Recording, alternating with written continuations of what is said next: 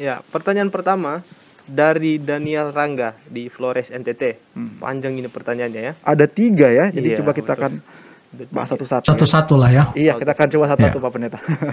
Shalom, selamat malam Pendeta dan kru tajam. Ada pertanyaan yang ingin ditanyakan. Yang pertama ya, pertanyaan pertama, mohon penjelasannya dalam Yesaya 28 ayat 7 sampai yang ke-10.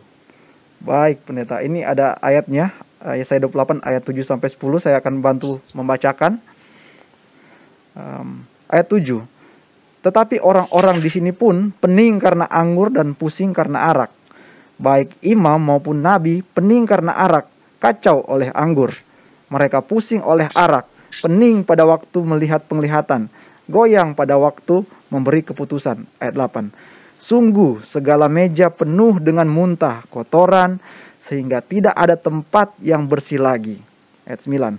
Dan orang berkata, kepada siapakah dia ini mau mengajarkan pengetahuannya? Dan kepada siapakah ia mau menjelaskan nubuatan-nubuatannya?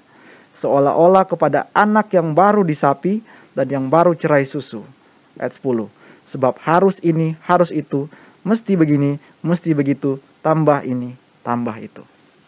Demikian Pak Pendeta. Terima kasih untuk pertanyaannya. Ini Saudara Daniel Rangga pada tajam minggu yang lalu pun seingat saya menanyakan banyak pertanyaan dia.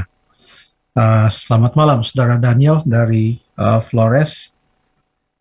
Perkataan yang disebutkan melalui Nabi Yesaya dalam Yesaya 28 ayat yang ke-7 sampai ayat yang ke-10 adalah tentang keadaan orang-orang yang ada di Yerusalem. Yesaya bernubuat dari Yerusalem, dari Yehuda, dan dalam ayat 7 dikatakan, tetapi orang-orang di sini pun, dia katakan di sini. Kalau ada di sini, apakah ada di sana? Coba kita baca dulu pasal yang ke-28, ayat yang pertama, celaka atas mahkota kemegahan pemabuk-pemabuk Efraim atas bunga yang sudah mulai layu di perhiasan kepala mereka yang indah-indah. Ayat 1 berbicara tentang Efraim. Efraim itu sama dengan Israel. Dan kita tahu semenjak zaman Raja Rehabeam, kerajaan yang tadinya kerajaan Israel yang satu yang diperintah oleh Saul, Daud, dan kemudian Salomo, maka di zaman Rehabeam, anak Salomo, kerajaan itu terbagi dua, yaitu kerajaan sebelah utara yang disebut dengan Israel, dan itu ada di Samaria, dia punya ibu kota, sementara kerajaan Yehuda di sebelah selatan itu di Yerusalem. Jadi di ayat yang ditanyakan tadi, dalam ayat yang ketujuh dikatakan, tetapi orang-orang di sini pun, berarti sebelum dia berbicara tentang orang-orang di sini, ia sudah berbicara tentang orang-orang di sana.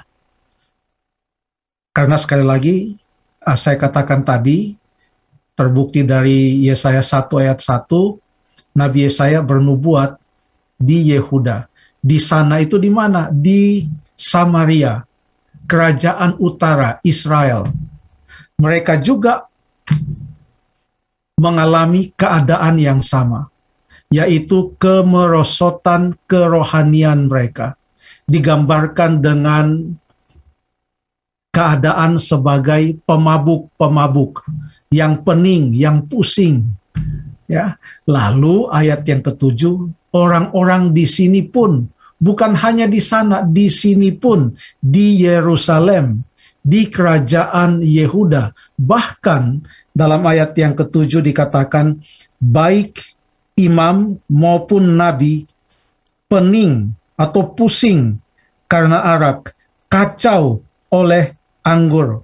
Mereka pusing oleh arak, pening pada waktu melihat penglihatan, goyang pada waktu memberi keputusan dari sudut kesehatan ini membuktikan betapa merusaknya minum-minuman keras itu. Ya, membuat pertimbangan jadi kacau, pikiran tidak bisa fokus, goyang di dalam mengambil keputusan dan lain sebagainya. Lalu kemudian dalam ayat yang ke-9, oleh karena keadaan mereka yang seperti itu, maka ditanyakan, kepada siapa dia ini mau mengajarkan pengetahuannya? Kalau keadaannya sudah seperti itu, tidak bisa lagi dengan jernih melihat dan memahami serta menerima firman Tuhan oleh karena kemabukan mereka, maka kalau mereka mengajar seperti mengajar kepada orang-orang yang belum mengetahui apa-apa yang masih sangat dasar padahal mereka adalah nabi dan imam yang seharusnya mengajar orang Israel yang sudah selama ini dipenuhi dengan pengetahuan-pengetahuan firman Tuhan, tetapi sekarang mereka mengajar dengan sangat uh, sangat uh, lambat dan tidak fasih dan mereka harus mengatakan harus ini, harus itu, mesti begini, mesti begitu, tambah ini, tambah itu dengan kata lain dengan keadaan kemerosotan kerohanian mereka, maka pengajaran firman Tuhan pun menjadi lemah. Tentang mereka ini, Tuhan katakan dalam ayat selanjutnya, yaitu ayat 14, Sebab itu dengarlah firman Tuhan, hai orang-orang pencemooh, hai orang-orang yang memerintah rakyat yang ada di Yerusalem ini, karena kamu telah berkata, kami telah mengikat perjanjian dengan maut, dan dengan dunia maut kami telah mengadakan persetujuan, biarpun cemeti berdesik-desik dengan kerasnya, kami tidak akan kena sebab kami telah membuat bohong sebagai perlindungan kami dan dalam dusta kami menyembunyikan diri.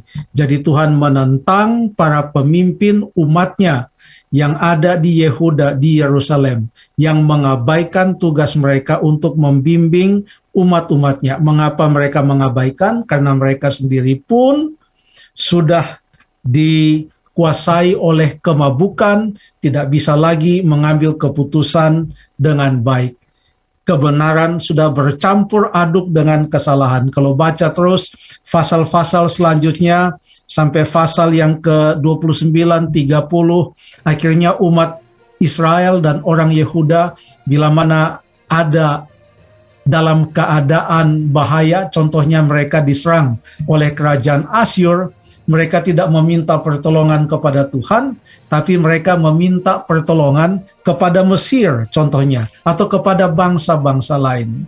Kemerosotan rohani bangsa inilah yang berangsur-angsur akhirnya membuat mereka ditawan di Babylon, diangkut di Babylon dari zaman satu raja kepada raja yang berikut kepada raja yang berikut.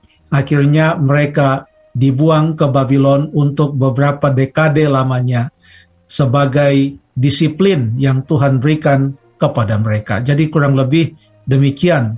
Tentu harus dibaca lagi kelanjutan ceritanya seperti apa, nubuatannya seperti apa, dan kalau baca kitab Yesaya sampai di penghabisan, maka ada harapan-harapan yang sungguh luar biasa, bukan saja untuk orang Israel pada zaman dahulu, orang Yehuda, tetapi mempunyai aplikasi bagi kita, yaitu harapan suatu pembaharuan, harapan dunia dan langit, bumi yang baru dan langit yang baru yang Tuhan akan sediakan bagi umat-umatnya. Kurang lebih demikian. Terima kasih.